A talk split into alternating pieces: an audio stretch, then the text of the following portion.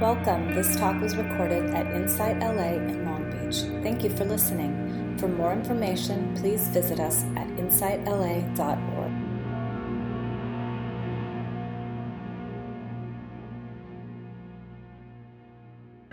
Welcome, everybody. So good to see you. So, we're going to continue today. Um, the last few sessions that I've been leading, I've been going over um, a text by Lama Tsongkhapa, and the text is the three principles on the path to enlightenment. And so, the three principles we've been going over are de- the determination to be free, is the first one. Uh, the second one was altruism, and the one we're going to be talking about today is perfect view. And so, to recap a little bit, the, the determination to be free is a really a big one. You know, this is um, really contemplating uh, the defects of samsara uh, to the point where we could really, you know, determine that the end of suffering is not going to come from external conditions and really make a commitment to turn inward and, and to find that uh, within. And within that principle, there's a lot of talk of uh, renunciation, which is a a word that sometimes you know uh, we got to tense up about. but really, it, it's just it's just self-explanatory. You know, if we if we want to go in a in a certain direction, then it, this is in, it, it's very mundane too. Like in life, you know, whatever we want to focus on that we want to gain benefit from, then we have to put you know 100% of our our effort into that. So it's really kind of making that commitment of where we're going to find refuge. Uh, that's the beginning. That's the first principle. The second one is altruism. We went over this last time. This principle is extremely important. For one, it kind of it's it uh, creates fertile ground uh, for enlightenment to happen. So it's really creating uh, the proper um, causes and conditions for the ripening of enlightenment in the mind when we have altruism and bodhicitta.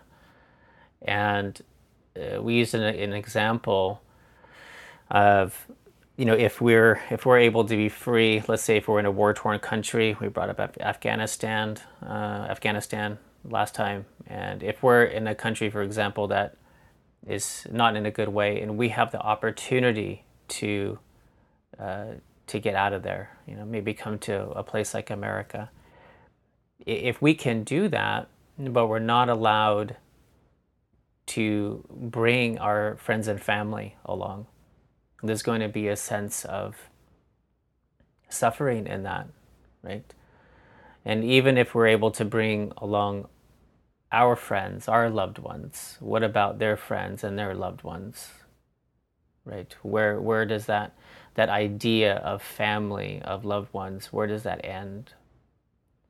So we can contemplate this and and set that really pure intention that that I'm I'm really not free until all beings are free. Can we can we sit with this um, until it becomes kind of a known, not just a concept? So we went over that uh, last time. That altruism and then uh, then today we're going to talk about perfect view which is really the view of emptiness and um, and i want to go about this maybe in, in, a different way you know we talk a lot about right view and emptiness in the non-substantiality of things but maybe we could talk today about that but actually how things do exist um, in a subtle way. So we'll kind of go about it maybe a little bit different. um, but I want to I want to start off by by saying that this right view, which is really you know, the the entire path, you know, to see things clearly.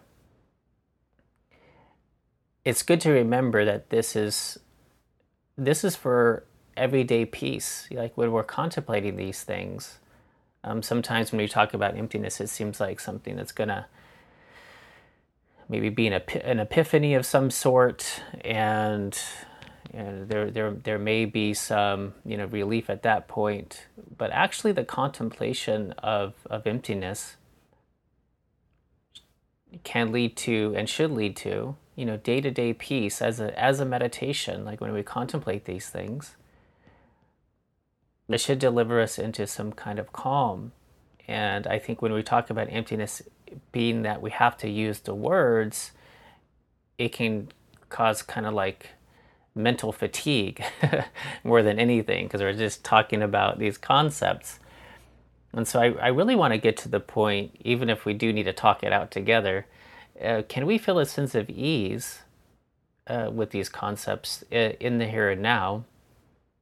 Can we release some attachment uh, just by seeing the, the truth of things in the here and now, like um, today, you know, and and maybe contemplating or actually sitting with this in, in some um, as as a meditation, I should say.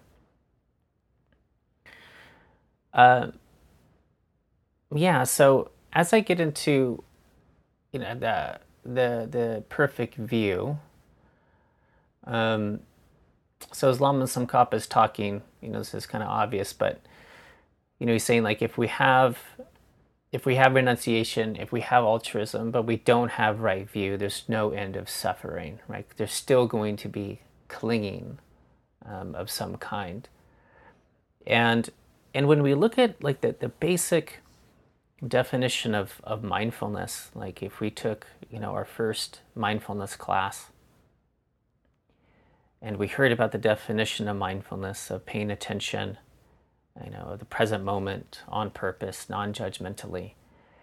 And we learned, you know, how to bring the mind back. You know, the mind is on the object, it leaves the object, and it comes back to the object. And we learned about non-grasping mind. You know, we learned that when the mind's away, we notice that it's gone away, and we're able to release it, and and then to come back to the object. When we're learning that, we see that if we just kept doing that over and over again, this would lead to our explanation of, of emptiness. So it's not so abstract. Like if we're allowed to really, really, really allowing everything to be as it is and not grasping onto anything arising, then this is going to come to its own fruition experientially right? We would be seeing like this clearly, uh, except we only do this in certain moments. So to be with this moment, we have to let go of the past moment. So we do this for a little bit, but we don't really marinate and sit with non-grasping mind experientially for that long.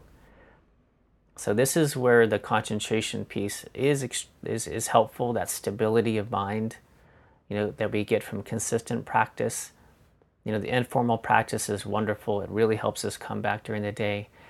But at some point, we want to make a concerted effort to lengthen that time out, that lengthen that time that we're sitting in uh, with a mind of st- some stability. And these things can show themselves um, uh, uh, more substantially um, clearer. So the mind can kind of really show itself in its clarity, right? As as we do that.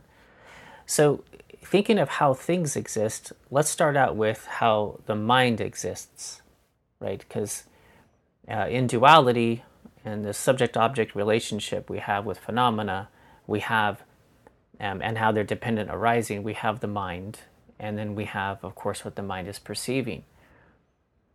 There's an automatic peace that we can get by just looking at the mind as as not an object of the senses. So the, the mind is not something that can be perceived by the senses. It can't be, you know, tasted, touched. It can't be seen. Um, there's no scent, you know, to the mind. It can't be heard, right? So the the mind itself is the mind itself is merely labeled mind. So the mind that we consider mind is a merely labeled mind. but it's non-substantial. So even even the contemplation of this intellectually, there is some clarity there. It's odor, you know, it's odorless, it's it's you know, it's colorless, it's shapeless, right? And yet it's cognitive. It can it has the ability to know. And so we can kind of you know touch upon this very gently and see and, and stay with the truth of this. Okay, my senses cannot cannot pick up on it, so it's not substantial in that way. Yet it has the ability to know. So if we stay with this this cognitive ability to know, uh, this is likened to just this really basic awareness. But the idea that we have about the mind so if, if the mind is said to be concrete in any way, that's the idea of the mind. So it's important to know that. So, and I'm going to kind of go over this um, more, but we talk about the object to be refuted. The object to be refuted when we're speaking of of, of emptiness is the object is the idea about something. So in the mind, if we have an idea of what the mind is and you know, how it works and all that stuff. That's what we're refuting. We're refuting our idea about it. But if we look, and even if we just look for a short amount of time, we see that the mind is empty of inherent existence from its own side. Right? From its own side, it's naturally clear, it's naturally luminous by nature, and it's cognizant by nature. And this doesn't take an, uh, a deep uh, realization to touch upon this.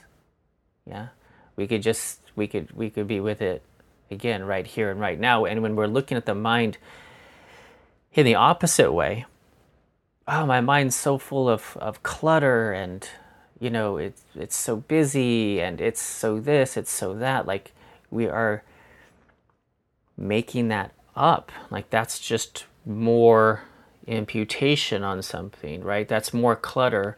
It's like the clutter is saying it's full of clutter. the mind, experientially, there's no clutter. Even the clutter is empty.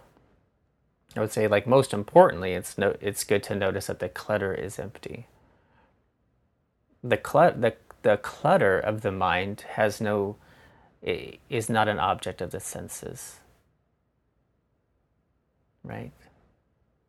The so-called thoughts you know that cannot be seen cannot be touched. There's no scent you know to those. So we're starting off with this is this is that which perceives. So even before we get to the objects that are to be perceived, this is what is perceiving them. And hopefully, there could be at ease there, like I keep coming back to. I just want to come back to that just simply because this is an actual practice, and sometimes I feel like people have a resistance to it and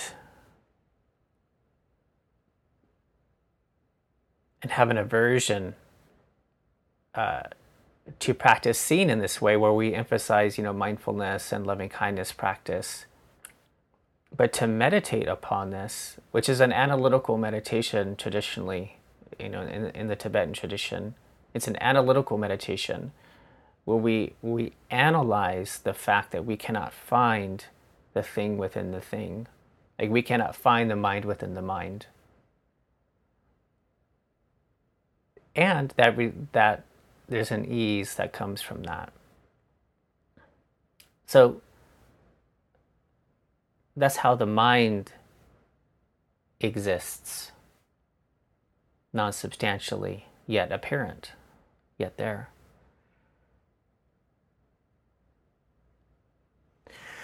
So then how things how things exist um,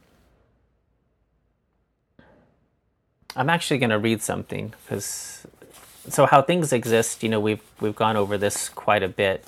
You know, if if you've been with this sangha for a while, we've gone over quite a bit um, of looking at, you know, how things exist,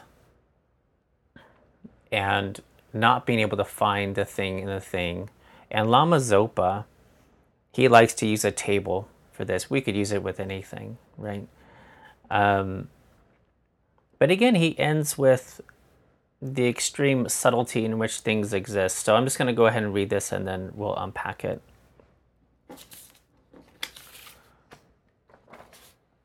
The correct way to meditate on the emptiness of the table. By recognizing that the table appears to be independent, unlabeled, real from its own side, you then search for that table to see whether or not it exists. When you don't find it and you see that it's empty, at that time you're seeing the emptiness or ultimate nature of the table. By seeing the ultimate truth of the table, that it is completely empty of existing from its own side, as a result, you then realize the conventional truth of the table that the table exists in mere name, being merely imputed by the mind. This is subtle, dependent arising. So, what is that table? Because we see the object that performs the function of allowing things to be put on top of it, we merely impute table and believe it is table because this object is here in the room, we believe that there is a table in this room. By seeing this object, we believe I see table. It's a concept. By seeing this object in the room, we merely impute there is a table. We leave it just at, at that. We are satisf- satisfied just by that. There's no table anywhere in this, but there is a table in the room you see now that the way the table exists is extremely subtle. When you, re- really, when you really analyze what the table is, it is extremely subtle. It is not that the table is non existent, but it is like it is non existent. It is not non existent because you make the table, use the table, break the table. If you make the base, he's using base here as functionality, like as its function. If you make the base like if you say a table is something that you rest things on, like you make that up, say that, and you're you're calling that a table. That's what he's using as base here. You believe I made a table. You simply believe I made a table. If you use the table, you believe I'm using the table. You simply believe I'm using the table. And if you break the table, you believe I broke the table. The table is non existent. I'm sorry, the table is not non existent, but it is not the concrete thing we normally think it is. Clear as can be, right? is the table there or not? Here's the clarification the the object to be refuted. I want to just go back to this because I think this could be the key that could could make it clearer. Um, by analyzing like this, you see that the way the table exists is extremely fine. So he's saying that the table exists, but it's extremely fine, very subtle. But when you check what is happening to you, you find that a real concrete table is left there, one oneness with its base, oneness with the function, you know, that you gave it. This is what is called the object to be refuted. What's to be refuted is that real table appearing from its own side. So, like, if you what we're refuting here is not that it exists or not not exists. We're refuting that it exists in the way that we think we do. And the way that we think we do is that it's real, it's a real table appearing from its own side. It's truly existing it's independent, it's concrete. Right? That's what we're imputing. Right? That's I mean that that's what we're refuting. So in in reality, right? So when we see the table, but in reality, when we say table, we know that it's not universally existing as a table. Not all beings are seeing table. You know, the bird doesn't see table, the two year old doesn't see table. You know, um, all beings are not seeing table. And of course, if you take it apart, you know, if you take the legs apart, if you take the top apart, you know, you're never going to find the actual table. It's not in the screws, it's not anywhere there. And then, of course, it could, it, it was once a certain function, like another base was imputed onto it before, right? In other words, it was a tree, and then it was this, and then it was like a leg, and then it was this, right? And then it could change again. So it's not permanently existing. That's the truth of it. And yet, it's there. So we're not refuting, you know, that it's that it's there. We're, what we're refuting is our idea about what's there. Like the mind. You look at the mind and you could say, oh, my mind's crazy, my mind's busy, and I think this and I think that, and I have a smart mind, whatever. When we look at the mind, it's not there. That's the reality of it but it's but but it exists. It's cognitive. It can know. It's clear right? It's clear but and and knowing but actually not as full as we think it is and definitely not as substantial that we think it is. Like a thought can feel really heavy and cause a whole bunch of trouble. When we look at a thought a thought weighs nothing from its own side. Any weight that we give a thought we have to every if, if a thought weighs anything at all, we give it that weight. Just like a table doesn't exist at, at all as anything, but a table exists as what we impute onto it. And this is extremely important because if we're suffering from something and the objects within life, they are the meanings that we have given them. And this is why it matters because there's so much attachment and so therefore so much suffering from that attachment because of the wrong view. And of course, what we're not seeing when we say when we impute table is we're not seeing impermanence. We're not seeing interdependence. We're not seeing the dukkha in the table you know, we're not seeing unsatisfactoriness because we're saying table. So if the table breaks, that is a broken, our, it breaks our idea of table. Because our idea of table is, you know, it's like your cell phone not working. You know, if you label Wolfie, if you label, um, you know, the phone the phone's supposed to work like a phone. So if it stops working like a phone, then there's suffering. Right? So this is why it matters. But a phone is impermanent, it's shifting, it's changing, it's interdependent. That's the true nature of, of the phone. And so this is why it matters. So I'm, I'm going to bring up, I'm going to have Don put in the chat box here this is from Longchenpa. Longchenpa wrote a large text. Um, and within this text, uh, it's about the illusion of, um, of how things arise. And this is, this is Longchenpa's eight similes. And I think this is quite nice, again, to, to, to see how things do exist. So Lama Zopa is pointing to like the subtlety of like things exist, but in a very subtle way, and and in in in my view, like a very beautiful way. Like things exist in this very like um really soft and and really gentle way. It's they're not so hard and and uh, you know it's it's not it's I feel sometimes with wrong view, we feel like the world, like we're in a pin, we're like a, we're a pinball machine. We're like the, the ball in a pinball machine and we're bouncing off of things that are very hard. You know, people's opinions, um, objects, uh, ideas, you know, all of these things feel like, like we're a pinball and we're getting shot all around.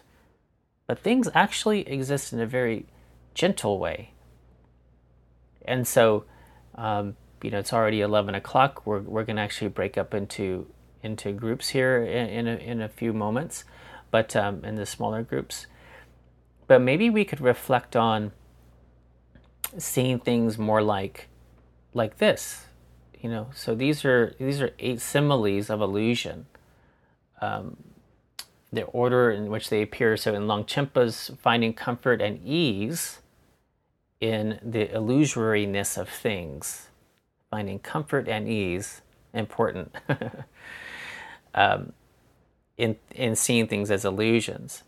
And you've, I'm sure you're familiar with these. You know, these are concepts that are um, that are fairly common when we speak of these things. So things exist uh, like a dream, like objects perceived with the five senses are not there, but they appear through delusion.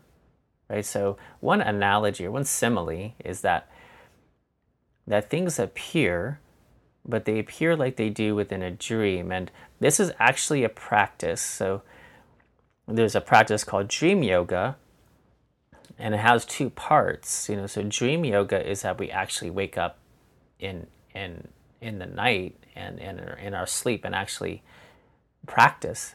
And we to actually become lucid and, and keep practicing our awareness.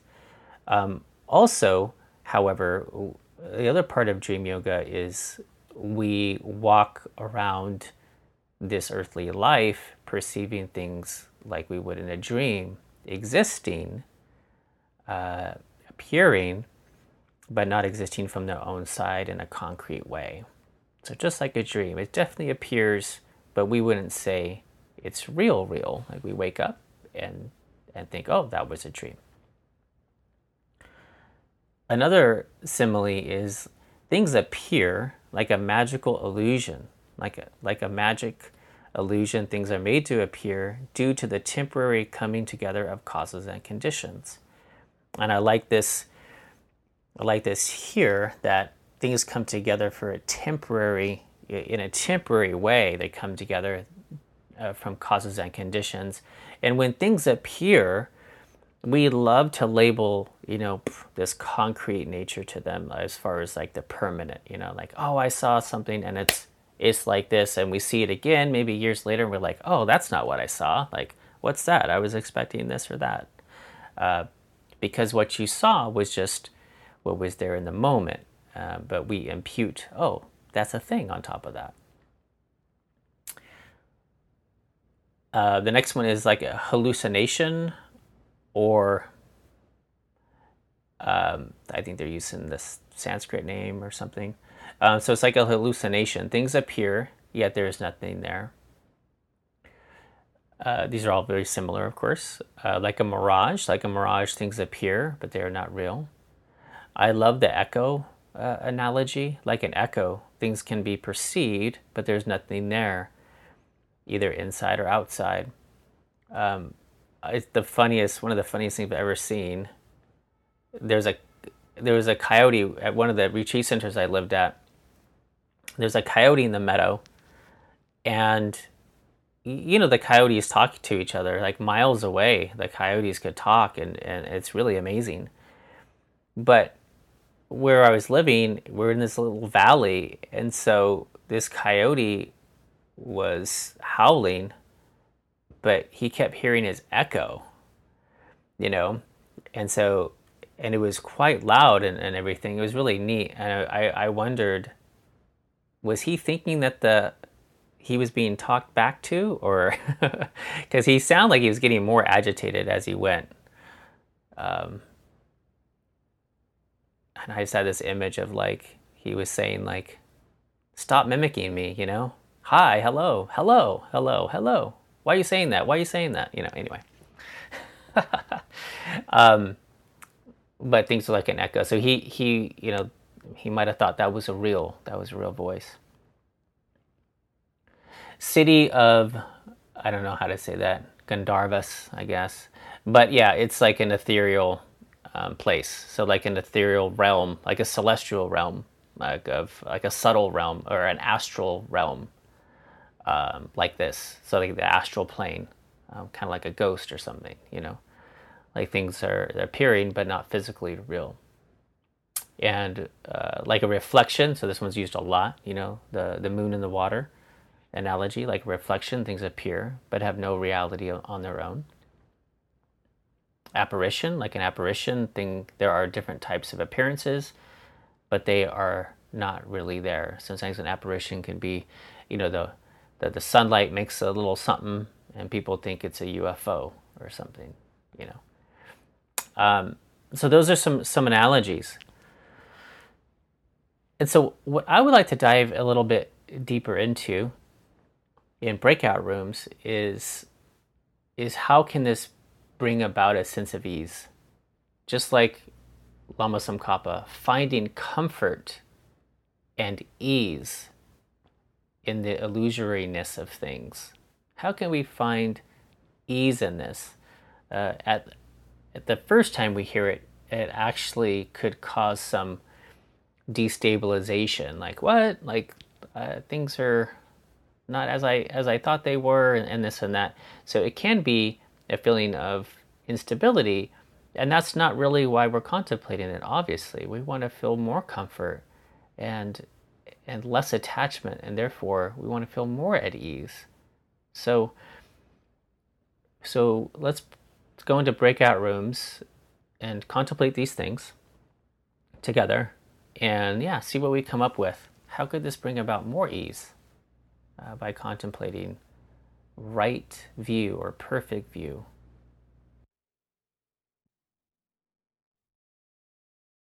All right. Hey there, welcome back.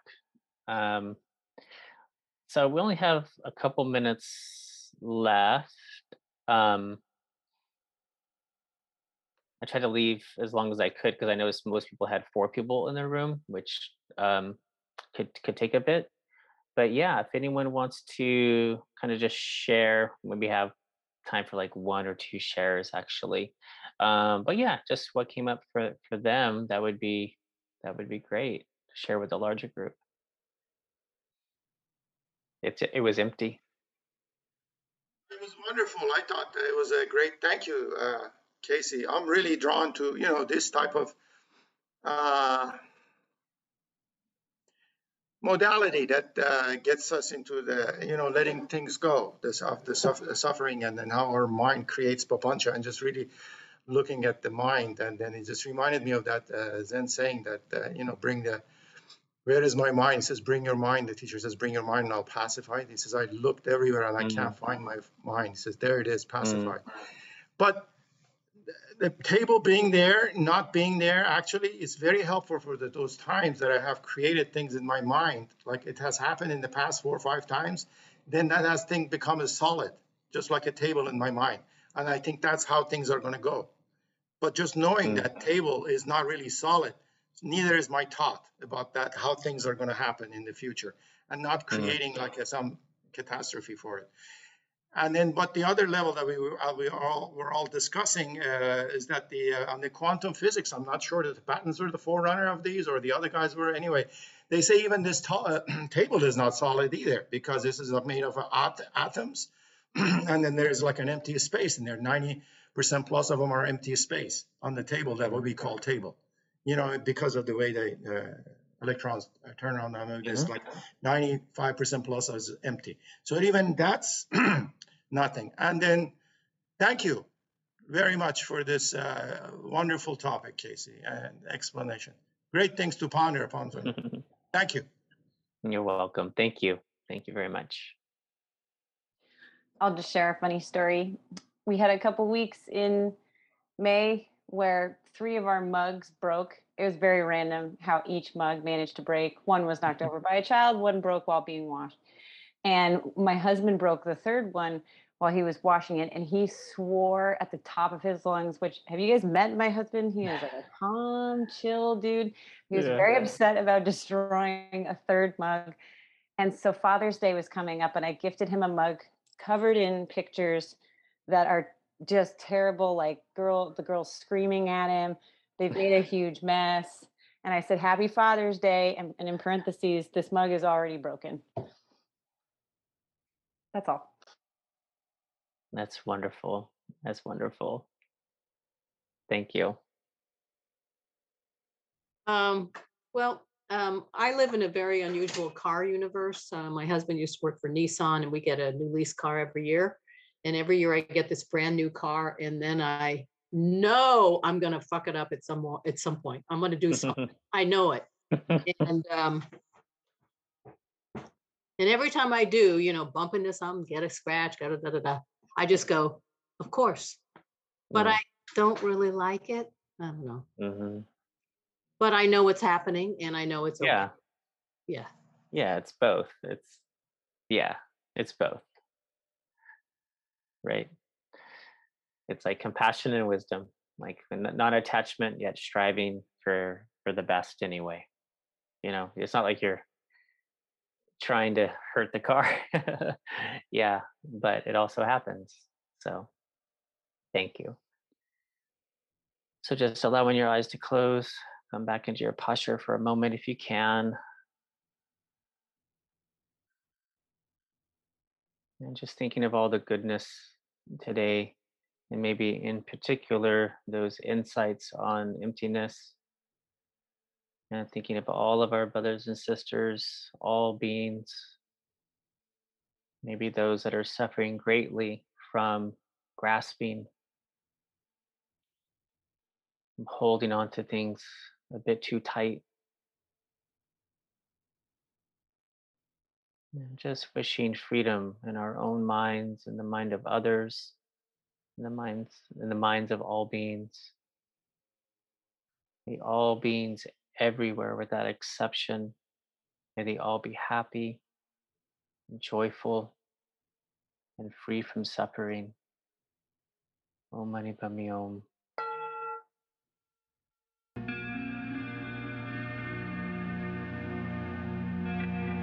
You have just listened to a recording from Insight LA in Long Beach. For more information, please visit us at insightla.org.